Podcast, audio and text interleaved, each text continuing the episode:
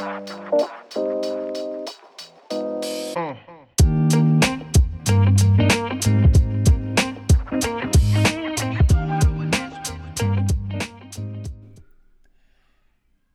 heute ist wieder Podcast-Zeit. Herzlich willkommen zu einer weiteren Ausgabe von Mood Talk, der Podcast mit mutigen Menschen, für mutige Menschen und solche, die es werden wollen oder die einfach mehr Mut in ihrem Alltag suchen. Für Selbstständige, für Solopreneure, für Menschen in Verantwortung, für Aufsteiger und Aussteiger. Heute als Gast Rüdiger Böhm. Vielen herzlichen Dank, hat es heute geklappt ähm, mit diesem Termin. Herzlichen Dank, hast du die Einladung angenommen. Ich freue mich riesig auf dieses Gespräch. Du hast eine sehr, sehr bewegende Lebensgeschichte. Du hast auch ein sehr, sehr bewegendes ähm, ähm, Lebensmotto und du stehst für mich für nicht für Mut, sondern für Lebensmut. Also du bist eigentlich Lebensmut in Person, so wie ich das verstehe, was ich kenne von deiner Arbeit bisher, wie ich dich bisher erlebt habe, auch auf der Bühne. Herzlich willkommen. Du bist Trainer, du bist Coach für Emotion, für Motivation, Erfolg. Ähm, ähm, du bist auch Keynote-Speaker, du bist Autor, du hast ein Buch herausgegeben, wo wir noch äh, eingehender darauf, darauf zu sprechen kommen, was uns natürlich interessiert, was da genau drin steht und für wen. Ja, herzlich willkommen, stell dich doch kurz selber vor, was machst du, wer bist du, wo bist du jetzt gerade, für was stehst du? Servus, hallo. Ja, ich bin der Rüdiger, die meisten nennen mich Rüdi. Ähm, wie du schon sagst, ich habe eine bewegende Geschichte. Äh, ich bin aktuell gerade bei mir zu Hause im Büro in Nurle, wie man so schön sagt, also am Zürichsee. Ähm, komme ursprünglich mal aus Deutschland, bin seit acht Jahren in der Schweiz mittlerweile. Und ähm, das Besondere an meiner Geschichte ist das, dass ich irgendwie vor 21 Jahren als Sportstudent äh, in der Blüte meines Lebens einen Verkehrsunfall hatte beim Trainieren für einen Triathlon. Äh, mit dem Rennrad habe ich es mit einem LKW aufgenommen. Ich habe alles gegeben, der LKW war stärker und ähm, nach dem Unfall stand ich dann irgendwann ohne Beine da. Das heißt, ich bestreite mein Leben seit ähm, 21 Jahren vermehrt auf zwei Prothesen mittlerweile, da ich ein Genussmensch bin, immer wieder auch gerne mal im Rollstuhl, weil es einfach in gewissen Situationen viel angenehmer ist. In den ersten Jahren habe ich den Rollstuhl quasi ganz bewusst aus meinem Leben verbannt, um mich quasi wieder zurückzukämpfen und mir ganz bewusst mein Leben auf zwei Plastikbeinen zurückzuerobern und habe dann aber natürlich auch gemerkt, dass es gewisse Situationen gibt, da ist der Rollstuhl viel praktischer. Aber für die Anfangszeit Zeit gerade war das ganz, ganz wichtig, mich, mich auf eine Sache zu fokussieren und nicht, nicht immer den einfachen Weg zu gehen. Ja, und ähm, daraus habe ich irgendwann ein bisschen mehr gemacht, habe ein paar Coachings, ein paar, einige Coaching-Ausbildungen gemacht und äh, so habe ich mittlerweile drei Dinge, die ich tue.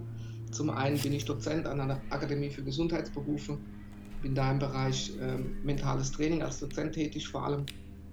Und dann eben als Speaker sehr viele Vorträge in Deutschland, Österreich und der Schweiz vor allem äh, zu dem Thema erfolgreich werden, Motivation und vor allem zu dem Thema Veränderung. Ne? Liegt ja nahe bei mir.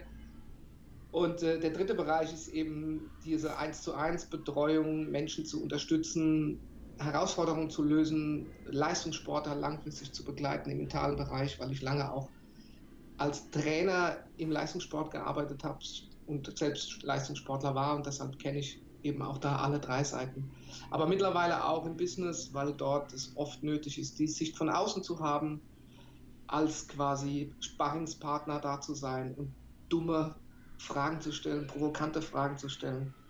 Und äh, da bin ich so ein bisschen bekannt für, dass ich die Dinge einfach und klar auf den Punkt bringe. Ja. ja. ja einfach und klar auf den Punkt bringen. Ja? Also der Sport war einfach der, der, der, ähm, der entscheidend bei dir im Leben und ist es heute immer noch. Ähm, dieser 21. April 1997, das war das Datum deines, deines eigenen Schicksalsschlages, ähm, hat sich sehr viel verändert, wie du sagst. Veränderung ist dein Leben. Ähm, aber der Sport bleibt dir verbunden, das war vorher so, ist heute immer noch so. Ähm, du trainierst aktuell auch für ein Triathlon, ja, ist das richtig?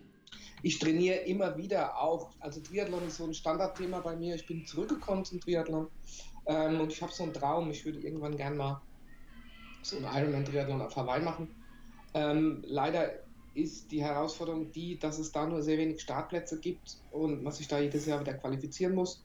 Ähm, aber das ist ja nichts, was morgen passieren muss, sondern das ist so ein Langzeit, äh, Ding für mich und äh, auch da ist der Weg das Ziel. Ne? Ähm, wenn man, wenn man im Rollstuhl viel unterwegs ist äh, und den ganzen Tag im Büro ist, das weißt du auch, dann besteht der Weg meistens darin, aus dem Büro in die Küche und von der Küche wieder ins Büro und dann wieder äh, in die Küche und dann wieder ins Büro.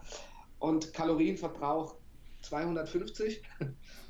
Und wenn man dann gerne isst und auch gerne mal einen Schluck Rotwein trinkt, äh, dann führt das dazu, dass man irgendwann auch ohne Rollstuhl rollen könnte. ja.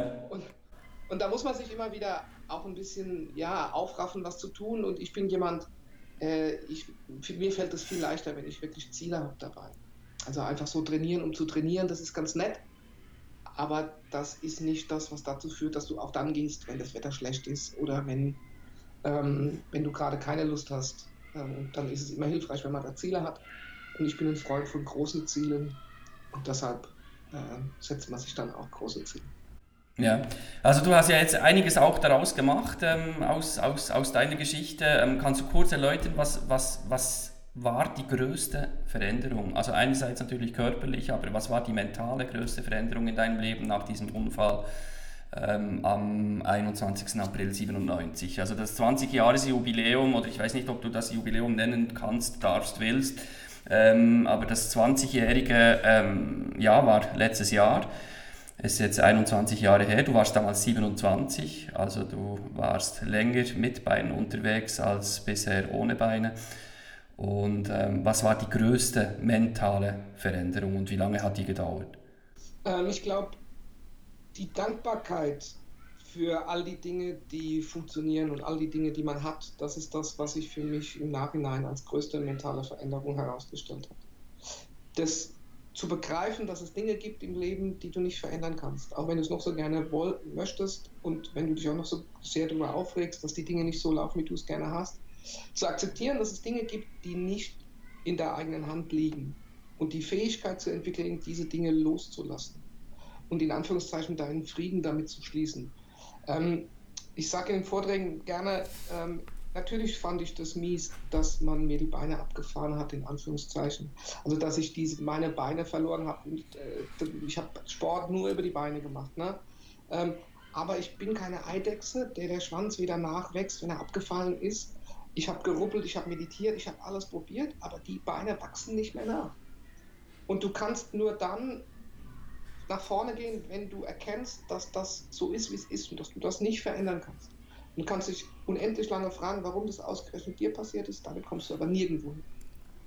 Und die Energie steckt dann immer in der Vergangenheit. Und du brauchst diese Energie, um vorwärts zu gehen. Du brauchst die Energie, um diese ganzen vielen kleinen Entscheidungen zu treffen, die dann nach außen sich mutig anhören, die aber gar nicht so mutig sind. Du brauchst nur die Energie dazu, diese ganzen kleinen Schritte zu tun. Und dafür ist es eben erforderlich, loslassen zu können. Und das ist eine Sache, die sehr, sehr wichtig ist und die durfte ich lernen. Und damit entsteht gleichzeitig eine Dankbarkeit. Eine Dankbarkeit für all die kleinen Dinge, die man noch kann. Oder für all die kleinen Dinge, die man sich wieder erarbeiten kann. Ich war am Anfang, äh, ein Highlight, auf das ich hinzugearbeitet habe, war wieder mal im Stehen pinkeln zu können. Für Frauen nicht nachvollziehbar, für Männer das Größte, was es gibt, wenn man es nicht mehr kann.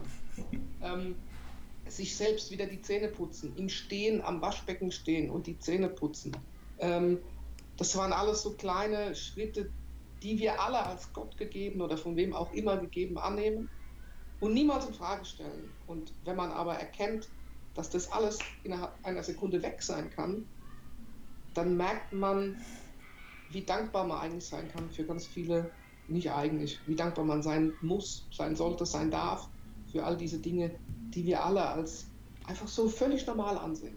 Und das verändert ein bisschen den Blick, das macht ein bisschen demütiger und ähm, das macht das Leben wertvoller.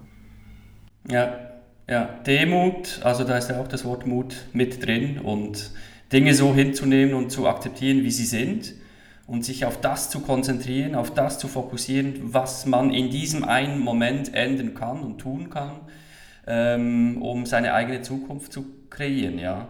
Genau. Und ähm, ja, du sprichst es an, eben die, diese mentale Veränderung, ich denke, ja, eben, das hast du schlagartig mitgekriegt, aber das ging ja auch nicht von heute auf morgen. Also kannst du da noch so eine Idee geben, wie lange dieser Prozess gedauert hat, ob das ein Jahr war, ob das ein Monat war, ob du heute noch daran arbeitest tagtäglich? Also wenn man dich so sieht, hat man das Gefühl, hey, du bist Motivation pur, du bist Lebensmut pur, Freude pur, also wenn du auch auf der Bühne stehst und, und so offen über, über, über, über diesen Unfall sprichst, ähm, und eben dieses, dieses Mitleid lässt du gar nicht erst entstehen. Ja, ich sage immer, Mitleid ist mal ganz cool für, für eine Woche oder so. für eine Woche? Ja. vor allem, es bringt nichts. Es nimmt Energie. Es, es, es macht dich, es schickt dich noch tiefer ins Tal der Tränen und es bringt dir gar nichts. Das ist, ich habe das relativ schnell gemerkt, dass man damit nichts anfangen kann. Also vielleicht, ich war schon immer ein, ein lebensfroher Mensch, schon immer jemand, der gerne äh, sich viel bewegt hat und ähm, dem Bewegung auch wichtig war in irgendeiner Form und der immer an das Gute geglaubt hat und immer positiv durchs Leben gegangen ist. Ähm, das macht es ein bisschen leichter. Aber das kann man lernen. Das kann jeder lernen. Das kann jeder lernen, den Fokus zu verändern. Und da, wo der Fokus hingeht, da geht auch die Energie hin. Und da geht auch deine Kraft hin. Wie lange habe ich gebraucht? Der Unfall ist passiert am 21. April 1997 und ein Jahr später bin ich ohne Krücken mit zwei Prothesen gelaufen.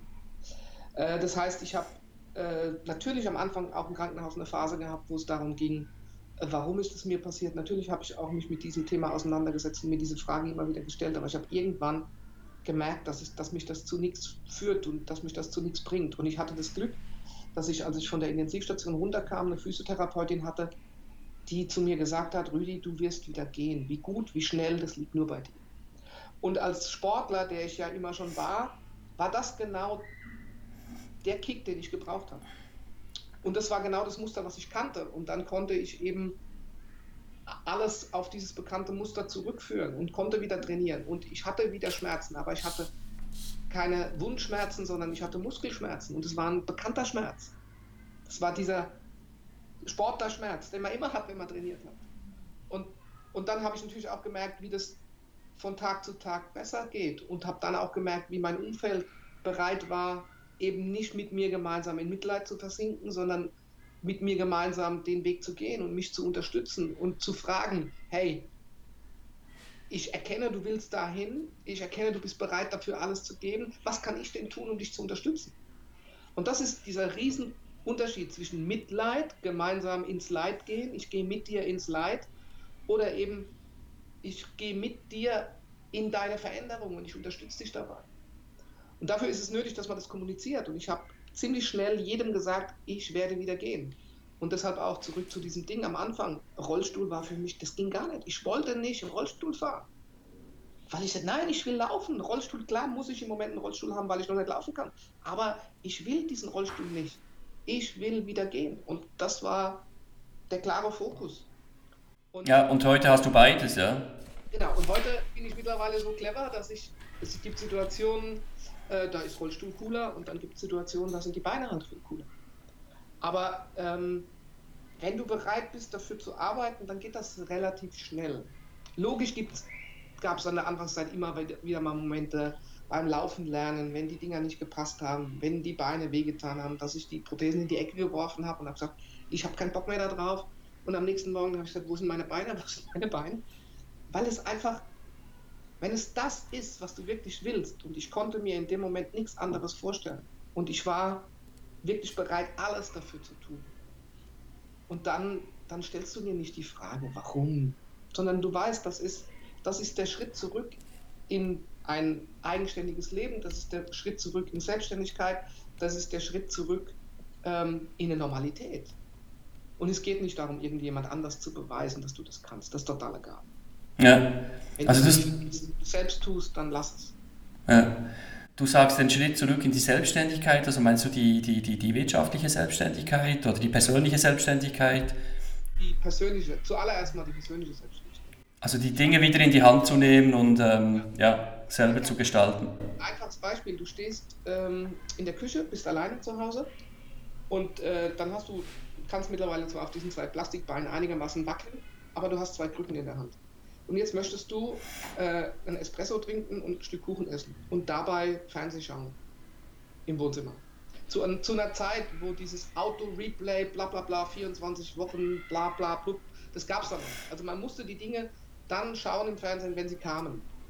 Heute unvorstellbar. Das war mal so. So, und dann stehst du alleine zu Hause und möchtest mit diesem Kaffee und diesem Kuchen ins Wohnzimmer zum Fernseher. Probier das mal mit zwei Krücken und zwei Prothesen. Unmöglich. Es ist unmöglich. Und dann gibt es eben den Punkt, wo du dich fragst, okay, ich trinke meinen Espresso jetzt hier in der Küche und esse meinen Kuchen in der Küche und die Sendung ist vorbei. Oder ich lerne ohne Krücken zu laufen. Ja. So, und dann war für mich, die Frage hat sich nicht gestellt. Klar lerne ich ohne Krücken laufen. Und logisch bin ich dabei auf die Fresse gefallen. Ja und? Kinder fallen 250, 280 Mal hin, bis sie lernen zu laufen. Stell dir vor, ein Kind würde nach zehn Mal sagen, ach nee, habe ich keinen Bock mehr drauf. Ach, ich krabbel den Rest meines Lebens auf vier, das ist doch viel cooler, da ist die Fallhöhe nicht so hoch und ich tue mir nicht so weh. Ja. Also einfach auch Mut zum Scheitern oder Mut hinzufallen, im wahrsten Sinne des Wortes, auf, auf die Fresse zu fliegen und wieder aufzustehen und weiterzumachen. Ja. Wir machen als Kinder nichts anderes und irgendwann entsteht ein kleiner Mann oder eine kleine Frau in unserem Ohr, die zu uns sagt, hör auf, das kannst du nicht, lass das.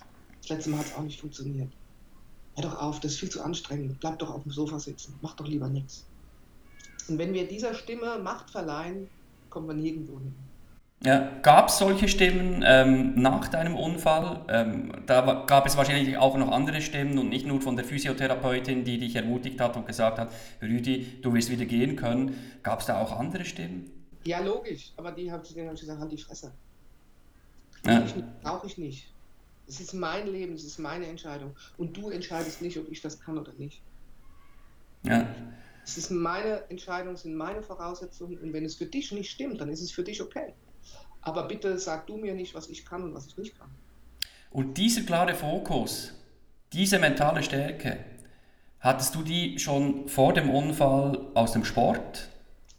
Ich hatte natürlich klar im Sport gelernt, was es heißt zu gewinnen und was es heißt zu verlieren. Und ich hatte es auch gelernt, was es heißt, wenn du äh, gut warst und die anderen um dich rum waren nicht so gut und deshalb hast du verloren. Und aber auch gelernt, was es bedeutet, wenn du schlecht warst und alle anderen waren gut und du hast dann trotzdem gewonnen. Ähm, und was der Trainer dann damit gemacht hat, hin und wieder, das habe ich alles gelernt. Und ich habe auch gelernt, dass es, selbst wenn du alles gibst und selbst wenn du alles richtig machst, gibt es keine Garantie, dass du dann gewinnst. Und ähm, hatte das Glück, dass ich einen Großvater hatte, der, der mir dieses tiefe innere Grundvertrauen eingeimpft hat. Der hat ganz früh schon gesagt, geht nicht, gibt's nicht. Was kaputt ist, wird repariert und was nicht passt, wird passend gemacht.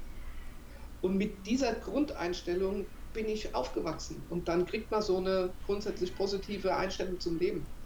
Und die hilft natürlich dann auch in so Situationen. Ja, ja klar. Und dann natürlich dieses, ähm, ja, auch äh, Gini, meine Lebensgefährtin, sagt immer, ich habe, wie der Schweizer so schön sagt, einen Stiere Kring. Also ich kann. wenn es sein muss, kann ich dann schon auch dranbleiben und hart sein gegen mich selbst. Nicht schmerzhaft, aber schon auch, ich kann mich auch schon mal überwinden, wenn es drauf ankommt. Aber das, das Resilienz kann man lernen. Das ist, das ist, das ist eine Willensfähigkeit. Ja. ja. ja. Ich möchte noch kurz ähm, auf den Rüdi eingehen vor, vor diesem einen Tag. Äh, wer war der Rüdi vorher? Also du hast gesagt, Sport war äh, ja, wahrscheinlich an erster, zweiter Stelle. Ähm, du warst mit im Studium, soviel ich weiß. Äh, was waren das für Sportarten? Waren das vor allem Mannschaftssportarten? Waren das Einzelsportarten? Triathlon hast du erwähnt. Also so wie ich in Erinnerung habe, waren ja das einfach Sport. Es musste Bewegung sein, Sport. Du hast auch Wassersport gemacht. Wer war der Rüdi bis zu diesem einen Tag? Der Rüdi war cool, der Rüdi war braun gebrannt, mit 7 Kilo Gel in den Haaren, immer ganz weit vorne. Wo ich war, war vorne zu der Zeit. Ich habe in der Gastronomie gearbeitet, in, einem Szenelokal. Ich war, ich war so der Nice, der Sunny Boy, so ein riesen Ohrring drin und immer 5 Bond Jeans und Cowboy-Stiefel und lässig und cool. Und habe den ganzen Tag Sport gemacht. Entweder habe ich Menschen äh, im Fitnessstudio dazu animiert, Sport zu machen, habe Kurse gegeben auf der, auf der Trainingsfläche. Äh, ich habe ähm, in, im Kursbereich gearbeitet, also habe auch Aerobic und Step und so, noch vier, noch drei, noch zehn Sachen, wie auch immer. Und ähm, selbst habe ich, komme aus dem Fußball ursprünglich, ähm, habe aber dann natürlich relativ früh als Kind schon auch Tennis gespielt und Wassersport gemacht und Surfen und alles, was so ein bisschen, was so ein bisschen gekribbelt hat, fand ich cool. Und im Studium selbst mussten wir noch klassisch die vier Mannschaftssportarten machen die drei Individualsportarten und danach im sogenannten Wahlpflichtbereich diverses, also Skifahren, ich war Skilehrer, Tennis, Tischtennis, Badminton, äh, Surfen, Kajakfahren, Golf, also das komplette Programm. Und äh, das war mein Leben. Und das Triathlon habe ich eigentlich nur so nebenbei gemacht, für mich selbst, als, ähm, als Ausgleich. Ja, weil, ähm, weil ich als Fußballer, wir haben ja früher nicht Fußball trainiert, wir haben ja Mittelstreckenlauf trainiert. Ähm, weil Bälle brauchten wir damals nicht so wirklich im Training, das haben wir privat gemacht als Kinder. Im Training mussten wir vor allem laufen. Und aus heutiger Sicht, aus sportwissenschaftlicher Sicht, war das nichts anderes als Mittelstreckenlauf. Dann wird das, was wir da trainiert hatten. Von dem her gesehen konnte ich ganz gut laufen. Ähm, da ich in so einem kleinen Bergdorf aufgewachsen bin, musste man überall mit dem Fahrrad hinfahren als Kind. Also hatte ich auch gelernt, Fahrrad zu fahren. Und Schwimmen, das habe ich eh immer so als Ausgleich ein bisschen gemacht. Von dem her gesehen war das eigentlich naheliegend, dass ich dann irgendwann zum Triathlon komme. Noch dazu, ich hatte in Darmstadt Sport studiert. In Darmstadt war damals eine Triathlon-Hochburg äh, mit äh, Lothar und Nico Leder und noch vielen anderen, die dort ähm, ansässig sind, äh, die ganz weit vorne waren zu der Zeit im Triathlon, auch Hawaii und so. Und dann war das naheliegend, dass man dann auch anfängt, Triathlon zu machen. So, so kam das. Ja, Triathlon so ganz nebenbei, ja, zum Mitnehmen. Ja. Als, so für mich als Ausgleich. Ja. ja. Ja, Fußball war ein Thema, ist auch heute noch ein Thema. Du warst ähm, Fußballtrainer ohne Beine. Kannst du uns das, dazu noch was äh, erklären? Das ist ja schon mal eine Marke, ja, Fußballtrainer ohne Beine. Ja, das ist ja eigentlich paradox, ne? Wenn man, weil äh, Fußball, ne, das sagt ja schon dieser Name, ne? Da braucht man ja eins zwingend dafür, was ich nicht mehr habe, das sind Füße. Äh, ja, ich hatte während meines Studiums nebenbei schon angefangen, als Fußballtrainer zu arbeiten äh, bei Darmstadt 98 damals. Die sind jetzt mittlerweile wieder in der zweiten Bundesliga angekommen. Ähm, und habe dort mit Kindern angefangen, äh, die waren damals zehn Jahre alt, dann irgendwann wurden die älter. Und an, in dem Jahr, als mein Unfall passiert ist, habe ich mit 17-Jährigen gearbeitet äh, bei Darmstadt 98 und dann eben nach dem Unfall zuerst nichts mehr mit Fußball und hatte aber dann die Chance, habe die Gelegenheit bekommen, vom Deutschen Fußballbund die nächsthöhere Trainerlizenz zu machen nach dem Unfall habe dann im Jahr 2000 die A-Lizenz gemacht und habe dabei Leute kennengelernt, die mich dann zum Karlsruher Sportclub geholt haben. Und dann habe ich zehn Jahre beim Karlsruher Sportclub gearbeitet, davon acht Jahre als Nachwuchschef und dann natürlich irgendwann wieder als Trainer an der Seitenlinie angefangen mit, mit 15-Jährigen und irgendwann wurde es dann die U17, die U19, U17 Bundesliga trainiert, U19 Bundesliga trainiert. Ähm, und so bin ich auch in die Schweiz gekommen 2010 ähm, zum FC Thun als U21-Trainer. Habe 2006 die höchste Trainerlizenz gemacht, die man im Fußball machen kann. Und der Punkt ist ja der, äh, im Fußball denkt ja immer jeder, die Trainer machen alles vor. Ja, bei Kindern macht man alles vor. Aber im, ihr müsst euch nicht vorstellen, dass irgendein ein, äh, Thomas Tuchel oder wie sie alle heißen, dass die sich auf den Platz stellen und irgendwas vormachen. Nein, natürlich, die Jungs können das viel besser auf dem Top-Niveau. Da muss keiner irgendwas vormachen. Äh, es geht vielmehr darum, den, den Jungs zu erklären und klarzumachen, wann sie wohin laufen dürfen, wie sie was entscheiden können. Um so Sachen geht es. Also um das große Ganze. Und deshalb ist es sehr wohl möglich, ohne Beine Fußballtrainer zu sein. Leider ist es nicht möglich, aktuell in unserer Gesellschaft noch nicht möglich. Äh, ich muss hier gerade mal. Äh, äh, so. Leider ist es aktuell in unserer Gesellschaft noch nicht möglich, Cheftrainer von einer Erst- oder Zweitligamannschaft zu werden ohne Beine, weil es den Präsidenten noch nicht gibt, der so viel Mut hat, einen Cheftrainer einzustellen. Ja. Und das war dann für mich der Grund, alle meine Kollegen, mit denen ich unterwegs war, die wurden irgendwann Cheftrainer da, Cheftrainer da, Cheftrainer da. Und ähm, ich hatte immer wieder Angebote und dann ging es dann darum, ja, A-Jugend-Bundesliga, ja, Amateure. Äh, ja, und was ist die Perspektive? Ja, wie Perspektive? A-Jugend-Bundesliga, Amateure. Ja, was ist die Perspektive? Ja, wie und das war dann der Grund für mich, wo ich gesagt habe, okay, dann muss ich raus aus diesem Business, weil ich den Mund nicht halten kann. Ja. Wenn man wie so ja. gegen eine Decke stößt und da aber nicht weiterkommt, dann ist für mich die Entscheidung irgendwann klar. Und dann, äh, ja, das war dann der, der Schritt, wo ich gesagt habe, okay, dann muss ich andere Dinge tun. Das ist das, was ich jetzt mittlerweile seit sechs Jahren äh, dann mache, dass ich eben cool. nicht nur Fußballern, sondern auch anderen Menschen helfe und sie dabei unterstütze, ihre cool. Ziele zu erreichen. Eben, du hast gesagt, äh, Trainer sein bedeutet nicht alles ähm, vormachen zu können. Also da kommt genau dieser Coaching-Approach auch wieder zum Zug. Ähm, das ist auch der Unterschied zwischen Trainer und Coach. Ähm, ja, auch da sind die Grenzen natürlich äh, fließend. Aber eben dieser Coaching-Ansatz, nicht vormachen äh, zu wollen, zu müssen und, ähm, und, und, und, den Leuten zu erklären, wie es jetzt zu gehen hat, ähm, sondern zu spiegeln und durch Fragen auf, den, auf ihren persönlichen richtigen Weg zu bringen, ähm, sie entscheiden zu lassen. Heute, heute coachst du Menschen, nicht nur Sportler, primär Menschen, auch genau. Sportler sind ja Menschen. Und eben auch, du hast es eingangs erwähnt, auch ähm, im Business-Kontext. Ja. Wer sind so deine typischen Kunden, so altersmäßig, branchenmäßig? Ähm, sind das Führungskräfte? Sind das Selbstständige? Sind das, äh, was sind das für Menschen? Das geht kreuz und quer durch. Das ist wirklich, geht durch alles. Es gibt Leute, die sagen, die kommen zu mir und sagen, ich komme im Business nicht weiter.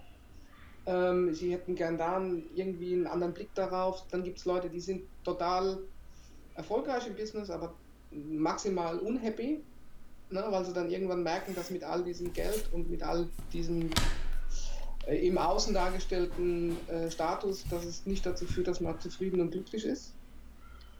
Und dann gibt es aber auch Leute, die sagen, ja, ich habe ganz klar eine Herausforderung in dem und dem Bereich und komme da, stehe da gerade an und ich brauche eine Sicht von außen. Und das Schöne ist ja eben, ähm, beim Coaching, ähm, wenn man so, Entschuldigung, ich hätte gerne ein Problem, ne?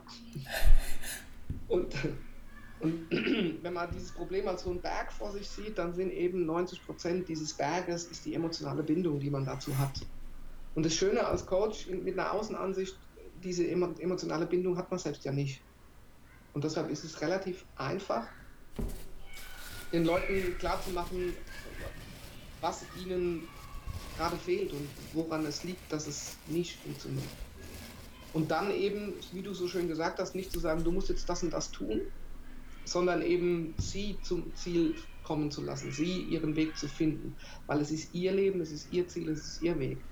Und äh, ich werde den Teufel tun und irgendjemanden, für irgendjemanden eine Entscheidung treffen, das mache ich nie. Ich sage immer, pass auf, du hast die und die und die, die Möglichkeiten, was, was ist denn für dich jetzt, wie würdest du denn gerne? So, warum? Weil, wenn ich für jemanden eine Entscheidung treffe und er begibt sich auf diesen Weg, dann werden auf diesem Weg irgendwann wieder Widerstände auftauchen. Und wenn die Entscheidung von außen kommt, wenn der erste Widerstand groß genug ist, dann wirft er den Bettel hin und sagt, ich habe es doch schon immer gewusst und es kann ja nicht funktionieren und und und. Wenn die Entscheidung von innen kommt, dauert es manchmal ein bisschen länger, aber wenn die Entscheidung getroffen ist und er macht sich auf den Weg oder sie und es entstehen Widerstände, ist der Coach bereit, diese Widerstände aufzunehmen und gegen die anzugehen, weil es eine selbst getroffene Entscheidung war und weil es die eigene Wahl war. Und das ist für mich der nachhaltigere Weg, als jemand zu sagen, ja, du hast die und die Herausforderung, wir nehmen das Kochbuch, Seite 318, Übung 4, die machst du jetzt. Ja. Genau, ja, du hast, es, äh, du hast es erwähnt gehabt, also es gibt Menschen, die sind äh, nach außen machen die einen total erfolgreichen Eindruck, aber eben maximal unhappy. Und da frage ich mich dann, ja, ist das jetzt deine äh, Definition von Erfolg? Und ähm, Erfolg lässt sich auf Millionen Varianten äh, definieren und jeder hat seine eigene persönliche, individuelle Meinung und Definition zu Erfolg. Und was ist jetzt Erfolg für, für diejenige Person, äh, die da vor dir sitzt? Ähm, ja, was ist da Erfolg? Genau. Und, ähm, das ist ganz, ganz wichtig, was du sagst. In, der, in unserer Gesellschaft wird für die meisten ist Erfolg höher, weiter, schneller. Das hat sich so eingebürgert. Ne? Das Wort Erfolg bedeutet höher, weiter, schneller. Nein, absolut nicht. Für den einen ist Erfolg höher, weiter, schneller. So mein Auto, mein Haus, mein Pferd, meine Frau, meine Kinder, meine Freundin. Ne? Und, aber für viele andere ist es mehr Zeit, mehr Ruhe, mehr Gelassenheit, mehr Leichtigkeit, mehr Familie, weniger krank, ne? gesünder, mehr Wohlfühl, weniger Gewicht und und und. Das, das sind, kann alles genau. sein. Genau. Ja, und eben das sind Emotionen sehr, sehr entscheidend und du arbeitest ja auch sehr stark in deinen Coachings wie ich, auch äh, mit Emotionen und mit Werten. Ähm, ja, du arbeitest auch mit Wingwave und da sind natürlich die Emotionen entscheidend. Welche Emotionen haben wir? Äh, die guten wie die schlechten, da gibt es beide Varianten davon. Ja. Genau, die gehören alle dazu, und, aber welche treiben uns genau an und weshalb? Ja? Und dann sind wir dann gleich bei den Werten. Ich möchte noch auf dein Buch zu sprechen kommen, Rüdi. Du hast ein Buch ähm, veröffentlicht, das ist jetzt mittlerweile auch schon, glaube ich, zwei Jahre her, ja. No Legs, No Limits und ähm, ich glaube, der Untertitel ist auch sehr, sehr ähm, bezeichnend oder noch wichtiger, ähm, Grenze oder Herausforderung, du entscheidest. Und da sind wir wieder bei den Entscheidungen, beim Fokus. Kannst du kurz ähm, unseren Zuschauern und Zuhörern und Zuhörerinnen kurz schildern, was in diesem Buch steht und für wen? Also ich sage immer so schön, das Buch ist für alle die, die sich auf den Weg machen wollen. Für alle die, die bereit sind, loszulaufen, weil sie sich verändern wollen. Loszulaufen, weil sie erkennen, dass das Leben vielleicht unter Umständen mehr für sie zu bieten hat und sich bisher noch nicht getraut haben, noch nicht mutig genug sind, den ersten Schritt zu tun. Äh, es geht natürlich um meine Geschichte, ähm, aber es geht um mehr. Ich wollte nicht einfach meine Geschichte aufschreiben, sondern es geht mir darum, den Leuten anhand meiner Geschichte in ganz vielen Beispielen zu zeigen, was sie tun können, um für sich selbst mehr Glück, mehr Gelassenheit, mehr Zufriedenheit zu finden. Ähm, es ist unterteilt in zehn Kapitel ähm, und jedes Kapitel befasst sich mit einem Themenschwerpunkt. Das erste Themenschwerpunkt ist dieses Thema Loslassen, Ziele setzen, Entscheidungen treffen. Mitleid ist ein Thema. Ähm, Großdenken, rauskommen aus der Box, was passiert denn, wenn ich klein denke, was kann ich tun, um groß zu denken, was brauche ich für ein Team um mich herum, dass es funktioniert. Das sind alles Themen, die da ähm, mit reinspielen. Und es ist wirklich, es ist so geschrieben, dass es für jeden lesbar ist. Also es war mir ganz wichtig, nicht, ähm, ich hatte ähm, kurz vor dem Buch wieder mal eine Diplomarbeit geschrieben zu einer Ausbildung und in so Diplomarbeiten versucht man ja möglichst einfache Sachverhalte möglichst komplex darzustellen, dass es der Otto-Normalverbraucher nicht lesen kann. Ne? Weil dann hört sich das ja total wissenschaftlich an. Dann denkt man ja, oh, der muss einen Plan haben, weil so geschwollen wie der redet. Ne? So. Und das Buch ist das Gegenteil. Das Buch ist so geschrieben, dass es nicht darum geht, zu dokumentieren, was ich alles kann und alles weiß, sondern dass es darum geht, Dinge einfach und klar darzulegen, ähm, dass jeder was damit anfangen kann. Ähm, ich bin sehr ehrlich in diesem Buch. Es gibt auch Leute, die auf den ersten 100 Seiten gesagt haben, Rüdi, was warst denn du für ein arrogantes Arschloch? Und es ist so, das war ich. Ähm, aber das ist wichtig, um zu verstehen, wie ich vorher funktioniert habe und was sich durch den Unfall verändert hat und durch meine neue und andere Art, ja, neu war es ja nicht, verstärkt andere Art zu denken. Ähm, und deshalb ist es auch nötig gewesen, am Anfang das mal klar, dieses Bild klar zu zeigen, wie war ich denn früher und was hat sich denn, was hat sich denn verändert. Und es ist ganz, ganz wichtig, ähm, oder mir ganz, ganz wichtig, dass es, nenn es Schicksal, nenn es Karma, nenn es was auch immer, ist total egal. Entscheidend ist nicht, was passiert. Es gibt nur eins, was entscheidend ist, was du daraus machst. Mhm. Und in dem Zusammenhang eben, es ist immer deine Entscheidung, ob du die Dinge, die passieren, als Grenze ansiehst und, und daran scheiterst, oder ob du sagst, okay, heute ist es eine Grenze, ich gucke morgen nochmal, dann ist es vielleicht nur noch ein Zaun und jetzt gucke ich übermorgen nochmal und dann ist es vielleicht nur noch eine Herausforderung und in der Woche ist es vielleicht nur noch ein Schritt, den ich tun muss. Entscheidend ist, ich muss ihn tun. Ja. Und dann möchte ich die Leute animieren. Ich möchte die Leute animieren, dass sie nicht eine Grenze, die sie heute als Grenze erleben, von diesem Moment an als Gott gegeben, festgemauerte Grenze akzeptieren und nie wieder daran rütteln.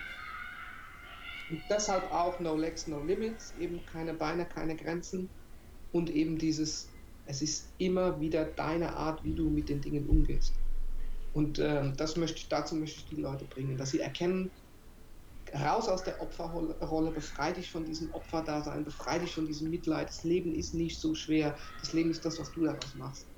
Und ja. man kann ohne Beine sehr wohl glücklich, zufrieden und maximal happy durchs Leben gehen.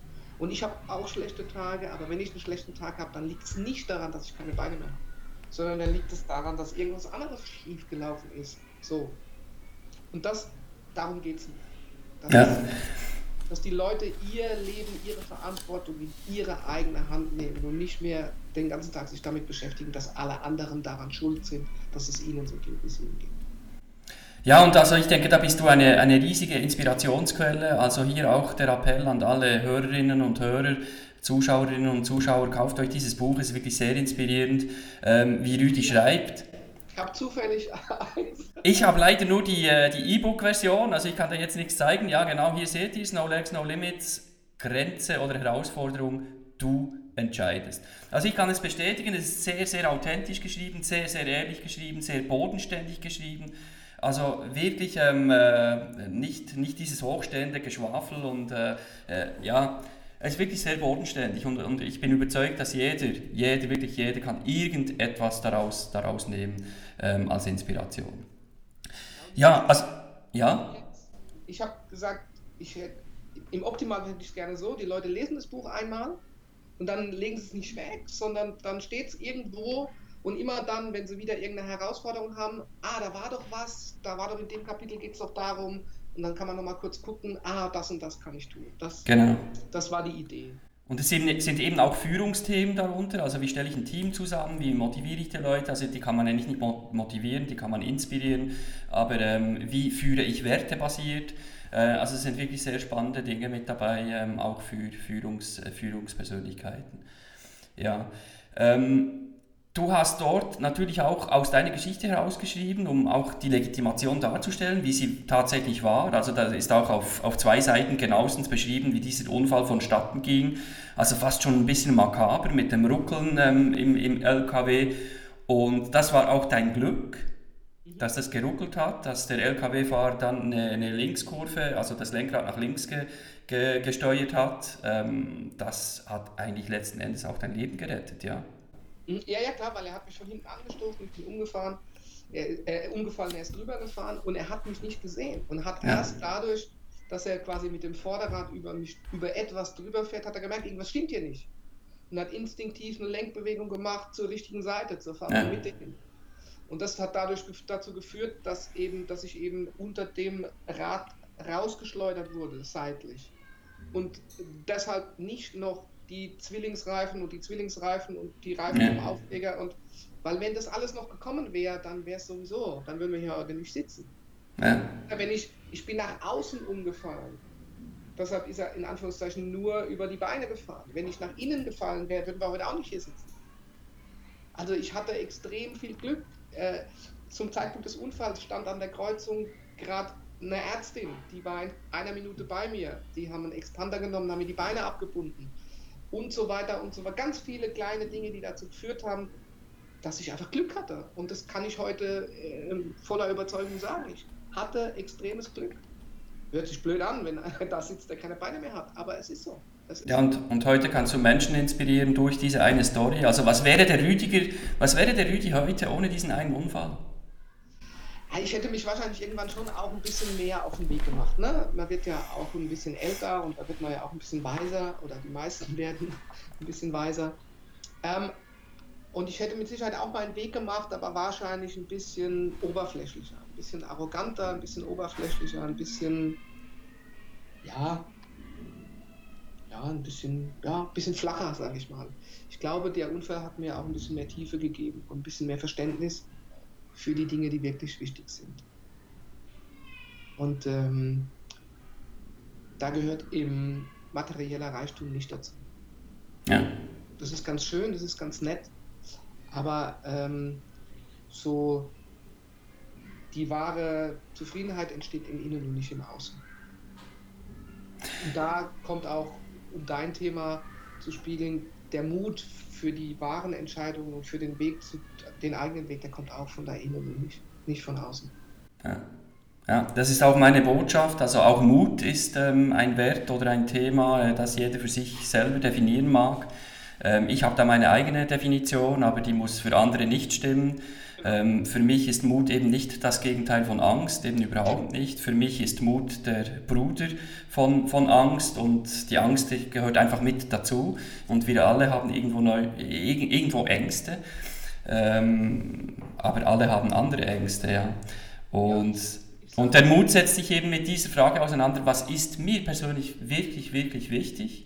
Für was entscheide ich mich und gegen was entscheide ich mich? Ja, genau. Ja und ich äh, sage immer den Leuten, ähm, ja, ich habe Angst vor dem und ich sage immer, sei froh, dass du Angst hast. Wenn es Angst nicht gäbe, würde es uns nicht mehr geben. Angst ist das, was uns dazu geführt hat, dass wir überlebt haben. Punkt. Weil Angst ist ja nichts anderes als ein Signal unseres Körpers, hallo, sei mal wachsam, sei mal parat, sei mal bereit.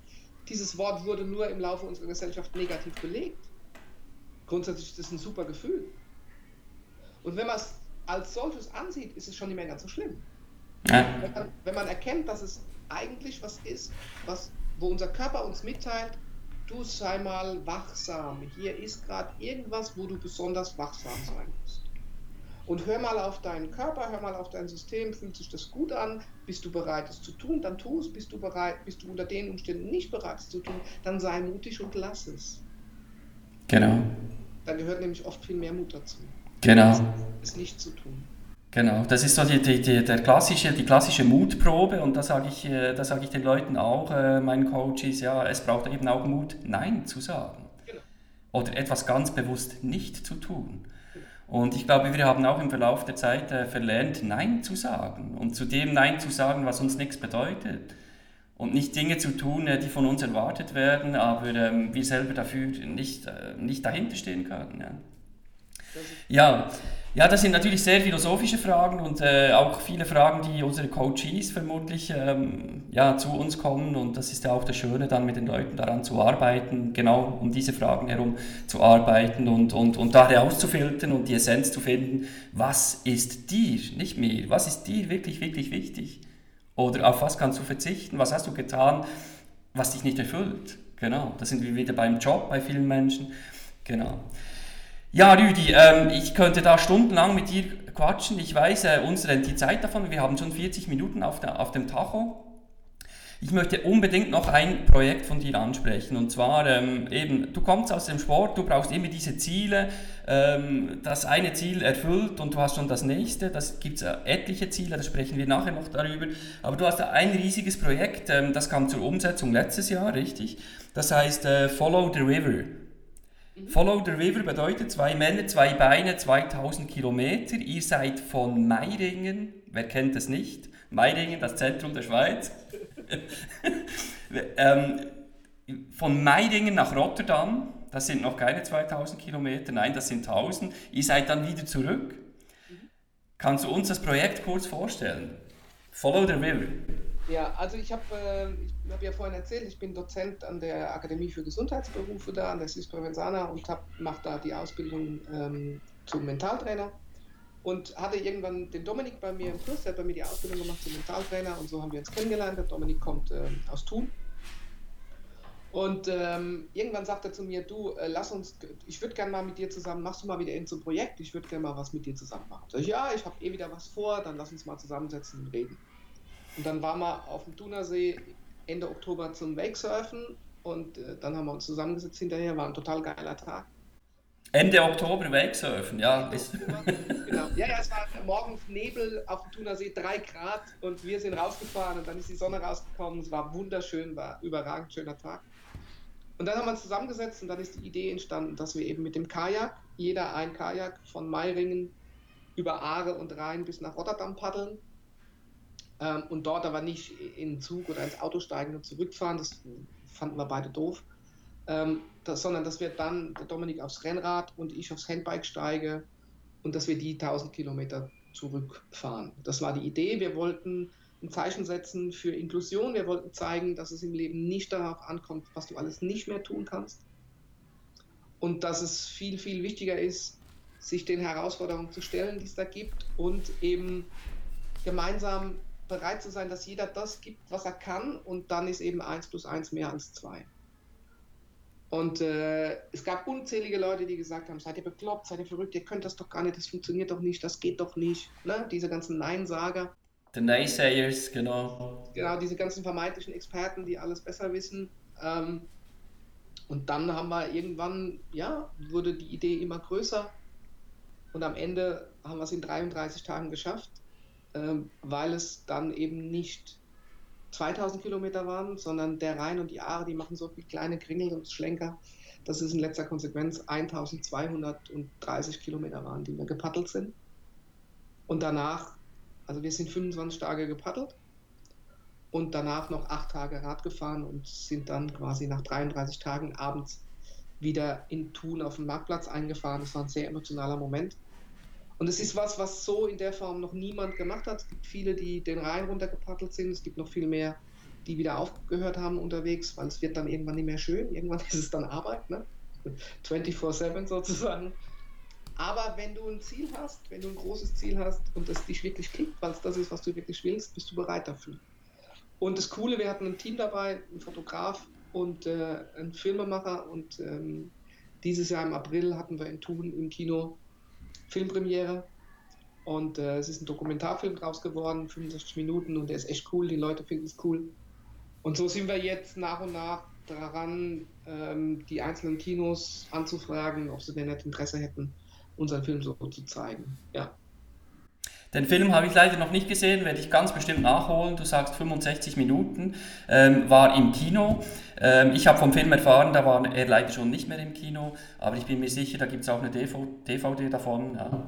ja. das ist dann der nächste Schritt. Also wir, wir, wir waren jetzt äh, in Thun im Kino, wir waren in Bern im Kino, wir wollen jetzt so nach und nach, jetzt über den Herbst, nächstes Jahr im Frühling, so die anderen Schweizer Städte und dann im Optimalfall auch nach Deutschland irgendwann. Äh, der, das Schöne daran ist, der Film ist ja in Anführungszeichen zeitlos. Wir sind ja nicht daran gebunden, dass wir jetzt gerade irgendein Thema haben, sondern das ist ja was, was man immer wieder zeigen kann. Ähm, das ist die eine Seite, die andere Seite ist die, wir müssen halt immer wieder ein Kino finden, was bereit ist, uns zu zeigen, sozusagen. Ne? Weil es ist ja jetzt nicht der große Blockbuster, sondern es ist mehr so ein Thema mit ein bisschen Nachdruck. Ähm, ja, aber das, das sind wir dran und das, das machen wir. Cool. Also wir werden ganz bestimmt auch noch hier unten in den Show Notes äh, die Verlinkungen reinpacken, ähm, mögliche Kinotermine, die anstehen. Also wir tauschen uns da nachträglich ganz bestimmt noch aus, damit auch die Zuschauerinnen und Zuschauer da noch die Links unten finden, ja, zu diesem Projekt. Homepage oder Facebook und da, da sind wir immer, da Genau, genau. Also ja, damit man diesen Film auch noch zu Gemüte führen kann. Also es sind wirklich sehr eindrückliche Bilder. Ich habe den Trailer gesehen. Äh, wie, wie war so die Stimmung dann in diesen 33 Tagen? Also ich stelle mir das auch ähm, anspruchsvoll äh, vor im, im, im, Teamgeist. Also du sagst, Dominik, äh, den hast du jetzt, jetzt auch nicht seit 20 Jahren gekannt. Ja? Also es ist dann schon so wie eine Ehe, ja, 24-7 unterwegs. Ja, wir haben uns natürlich auch gefunden und da hat es auch mal geknallt am Anfang. Das ist doch normal, das gehört dazu. Und das ist auch, das kommt auch in dem Film schön rüber. Ähm, und es ist auch dort der Prozess, der passiert. Ne? Dieses zu erkennen, hey, ich kann es nicht beeinflussen. Ich kann nicht beeinflussen, wie schnell das Wasser fließt. Ja. Ich kann nicht beeinflussen, ob ich jetzt Gegenwind habe oder nicht. Ich kann nur eins, ich kann mich reinsetzen und kann paddeln. Und manchmal sind es fünf Stunden und wenn der Wind blöd steht und das Wasser nicht fließt, dann sind es halt acht oder zehn Stunden. So. Und es gibt auch Momente, wo man erkennen muss, auch wenn ich eigentlich heute noch bis da und dahin kommen wollte, hier ist jetzt aktuell Schluss. Weil die Voraussetzungen nicht so sind, dass es funktioniert. Und das ist auch wieder was, was ich den Leuten im Business mitgebe. Wie oft sitzen sie irgendwo und machen was? Nein, das muss jetzt und ich muss jetzt jetzt und nee, und es geht gar nicht. Hab den Mut, lass es liegen. Erkenne, dass es nicht funktioniert und hör jetzt damit auf. Und spar deine Energie und spar deine Kraft und mach was ganz anderes und komm in zwei Stunden oder am nächsten Tag zurück und du wirst sehen, es geht viel leichter und es geht viel einfacher. Ja, also auch den Mut haben, loszulassen und neue Wege zu gehen, neue Wege auszuprobieren und mal was stehen und liegen zu lassen. Ja. Genau. genau. Und das durften wir auch erkennen. Und der Dominik hat vor allem natürlich noch viel mehr. Äh, Dominik ist Kunstflugpilot und da ist immer alles berechnet. Ne? Das ist ganz klar. Ich fliege dann und dann los, ich habe so und so viel äh, Gallonen Benzin dabei oder was auch immer. Ähm, und das reicht und ich bin dann da und ich bin dann da und ich bin dann da, wenn der Wind so steht, bin ich so, ne? Und das geht halt auf dem Wasser nicht. Das, geht, das funktioniert nicht. Mit dem Kajak schon dreimal nicht. ähm, und das loslassen zu können, war für ihn auch ein Riesenprozess. Weil er ist ein sehr ungeduldiger, ein sehr ehrgeiziger Mensch, der, der gerne alles plant. Und dann zu erkennen, verdammt normal. Ich, ja, es geht einfach nicht. Es geht einfach nicht. Ich muss. Gewisse Dinge kann ich planen, natürlich gehört es dazu. Wir haben, der Dominik vor allem äh, als Projektplaner, der hat immer ganz, ganz viel und adäquat geplant und hat ganz viele Dinge auch gedacht, an die ich nie gedacht hätte. Gott sei Dank hat er daran gedacht. Ähm, aber dann wieder das Erkennen, es ist gut, sich einen Plan zu machen, dass man nicht ins Blaue rein einfach irgendwas tut. Aber dann auch zu erkennen, es gibt Situationen, auf die muss ich einfach situativ reagieren. Mhm. Mhm. Ähm, und umso besser ich das kann, umso leichter mir das fällt, umso einfacher ist es, die Lösung zu finden. Mhm. Cool. Und es hat extrem viel Spaß gemacht. Ja, das sieht man auch an den Bildern, aber ich kann mir eben auch vorstellen, dass es auch die andere Seite gab und dass da auch der eine oder andere Konflikt äh, ja, hätte sein können. Genau. Ja, hört dazu. Hört dazu. Also genau. das ist normal. Ne? Wenn man, man muss sich immer ähm, zurücknehmen äh, und immer gucken, was, was ist denn jetzt wichtiger? Das eigene Ego in dem Moment oder das Ziel? Mhm. Mhm. Und wenn ich Dinge gemeinsam tue, dann ist es manchmal nötig, auch für das, für das große Ganze einen Schritt zurückzumachen. Ja. ja. Sehr cool. Ja, ein Lebensmotto von dir ist auch, warte nicht auf die Sonne, lerne im Regen zu tanzen. Also ich glaube, das ist, äh, ist genau diese Aussage, ja, sich auf das zu fokussieren, was man ändern kann, um das gemeinsame Große zu erreichen und sich da manchmal halt zurückzunehmen, ja, oder das Ego zurückzunehmen. Ja, stell dir doch mal vor, wir könnten das Wetter beeinflussen. Stell dir mal vor, jeder von uns könnte das Wetter beeinflussen. Es wäre ein Chaos am Himmel. Da hätte jeder ein anderes Wetter. Das würde, das würde nicht funktionieren. Also hör doch auf damit. Hör doch auf mit dem Mist. Es ist doch total egal, ob die Sonne scheint oder ob es regnet. Es geht doch nicht darum, kannst du es beeinflussen? Ja, bitte, dann tu es.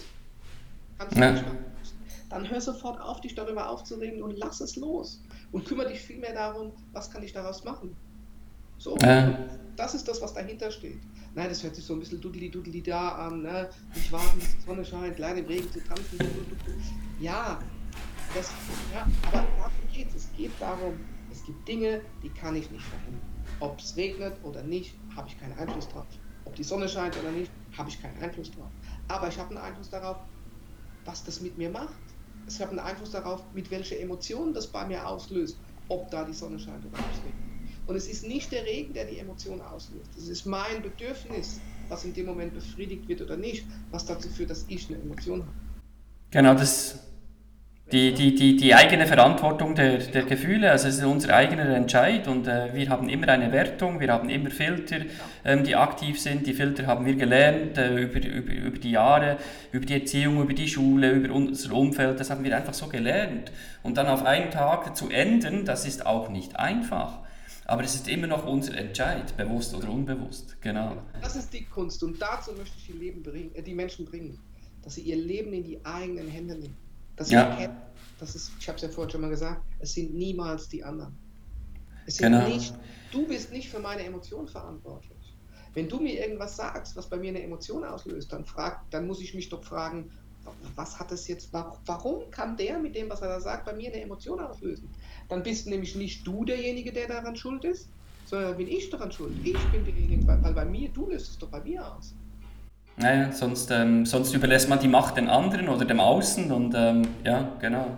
Das möchte ich bei den, und das ist natürlich für viele nicht einfach zu schlucken, ne? weil das heißt nämlich dann in dem Moment, wo man das schluckt, dass man die Verantwortung für sein eigenes Leben bei sich hat. Ja, und andere, ja, und wenn man die Schuld abschiebt, das ist ja auch bequem, ja. Dann macht man andere mächtiger als sich selbst. Genau. Aber wir haben das in den Händen und äh, aber ich glaube, wir alle haben die Tendenz dazu, ähm, unsere eigenen Emotionen abhängig vom Außen zu machen oder eben vom Wetter oder von der Wirtschaftslage oder vom Partner oder von den Umständen, von der Jahreszeit. Ähm, ja, das genau. ist, äh, aber das ist halt einfach nicht so. Genau, und das ist der Punkt. Und wenn du, wenn du das erkennst, dann wirst du für dich persönlich maximal erfolgreich. Weil dann cool. lernst du nämlich deine Ziele zu verfolgen, dann lernst du dein Leben zu gestalten, dann wirst du, wie man, wie andere so schön sagen, zum Schöpfer deiner eigenen Realität. Das hört, mag sich jetzt esoterisch anhören, aber es ist nichts anderes als, dann kümmerst du dich um die Dinge, die dir wirklich wichtig sind. Dann machst du das, was du wirklich möchtest. Dann ist es dir egal, was die anderen denken und sagen, wenn dir die anderen egal sind, weil du weißt, das ist deine Verantwortung. Und dann bist du bereit, Kompromisse zu machen bei den Menschen, die dir wertvoll sind.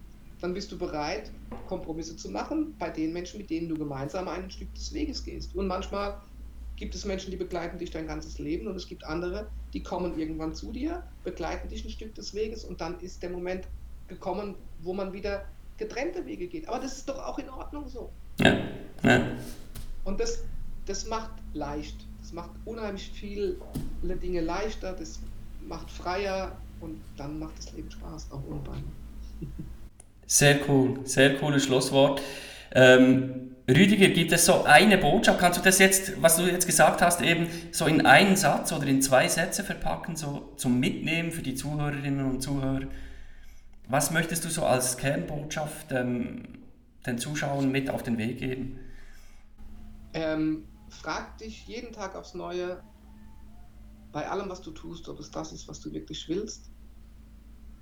Und wenn es das ist, dann mach voller Energie weiter damit und wenn es das nicht ist, hör sofort damit auf. Sehr schön. Sehr schön. Vielen Dank, Rüdi, Gerne. für diese Insights und den kleinen Einblick in deine wirklich sehr berührende Geschichte. Also ich denke, du bist für viele, viele Menschen noch eine Inspirationsquelle, auch in Zukunft. Und ähm, ja, ich kann den Zuhörerinnen und Zuhörern nur empfehlen, äh, dieses Buch von Rüdi äh, mal anzusehen und zu lesen. Es ist wirklich empfehlenswert und ich bin überzeugt, dass jeder und jede da irgendetwas mitnehmen kann. Äh, ja, Rüdi, du bist ja auch so ein, ein, ein Humorist, kann man sagen. Also das ist auch so etwas, das sich auszeichnet. Also ich finde das unglaublich, wie du, wie du die Dinge mit Humor angehst. Also ich habe auch ein Interview gesehen, wo du gesagt hast, du spielst ja auch Golf, ja. Mhm. Und dann gehst du so auf den Golfplatz und musst dich das vorstellen. Also vielleicht kann ich da noch so ein Bild ähm, von, von dir in, in, in, in ganze Person äh, mal einfügen. Das sieht dann auch so futuristisch aus, ja, deine Beine. Und, und da muss man sich vorstellen, so kurze Hosen, du kommst da äh, auf, auf Loch 1 und begrüßt den Flight und dann sagst du, äh, Rüdiger, und was ist Ihr Handicap? also ich stelle mir das total skurril vor. Wie, wie, wie, reagieren die Leute? Ja, das ist so der Icebreaker, ne? Damit Sehr cool. Das Thema, ja, das, das passiert ja immer wieder, ne? Golf ist ja das Coole, ne? Golf ist ja deshalb so cool, weil da haben sie einfach alle ein Handicap, ne? Oder da wissen sie alle, dass sie ein Handicap haben, sagen wir mal so. Ähm, und es ist dann natürlich, ja, wenn ich das auch so sehe, ich sage immer, bevor du mit jemandem Business machst, spiel mal eine Runde Golf mit ihm, dann weißt du alles über ihn. und äh, ich, es ist unglaublich, was so eine kleine weiße Kugel in Menschen alles auslösen kann. Ja, da gibt es ja YouTube-Videos, wo die Leute das ganze Zeug in See werfen und alles kaputt. Ja, also nur wegen dieser kleinen Kugel. Und also sprichst du jetzt von mir, oder? Nein, nein. also ich erkenne mich drum da wieder so. und, äh, und wenn ich dann komme und, und sage dann so, ja, und was hast du für ein Handicap? und dann äh, äh, äh, 25. Ja, ist doch super, danke. Dann, dann, ist das so, dann ist das Thema mal durch. Und die Leute erkennen dann, wenn sie mit mir Golf spielen und ähm, ich die Murmel treffe und der Ball 200 Meter fliegt, obwohl ich keine Beine mehr habe, dann erkennen sie, okay, vielleicht gibt es irgendwo in diesem Universum auch einen Golfschwung, der zu mir passt. Solange ich aber auf der Suche bin nach diesem idealen, typischen Schwung, hier zwei Grad Handgelenk und da noch das und da noch das, werde ich nie glücklich und zufrieden werden damit. Warum? Weil dieser Urgolfschwung ist für diesen einen idealtypischen 1,85 großen, mit so und so langen Armen, mit so und so viel Muskulatur gemachten Golfspieler. Aber die meisten Leute auf dem Golfplatz, die sind das ja nicht. So, wenn ich es aber zulasse, wie im Leben auch, dass ich dass das zu mir kommt, ne? dass ich meinen Golfschwung finden darf, dann kann ich auch ohne Beine Erfolg haben auf dem Golfplatz und 200 Meter schlagen. Und wenn das die Leute sehen, dann erkennen sie, verdammt nochmal, wenn der das kann, dann mit, mit einer Lockerheit und mit einer Freude, dann kann ich das auch. Genau. Und das ist dann, deshalb ist das so der Icebreaker, das macht locker. Sehr cool. Eben Humor. Humor und Lebensmut, das ist der Rüdi. Vielen Dank, Rüdi. Dank dir. Und ich wünsche dir noch ganz viele spannende ähm, Keynotes, ganz viele spannende Zuhörerinnen und Zuhörer, ein cooles Publikum und ähm, tolle Begegnungen. Ja. Das wünsche ich euch allen auch. Dankeschön. Macht's gut. Weiterhin viel Erfolg. Mach's gut. Vielen Dank, Rüdi. Bis bald. Ja. Ciao. Tschüss. Tschüss. Ciao, ciao.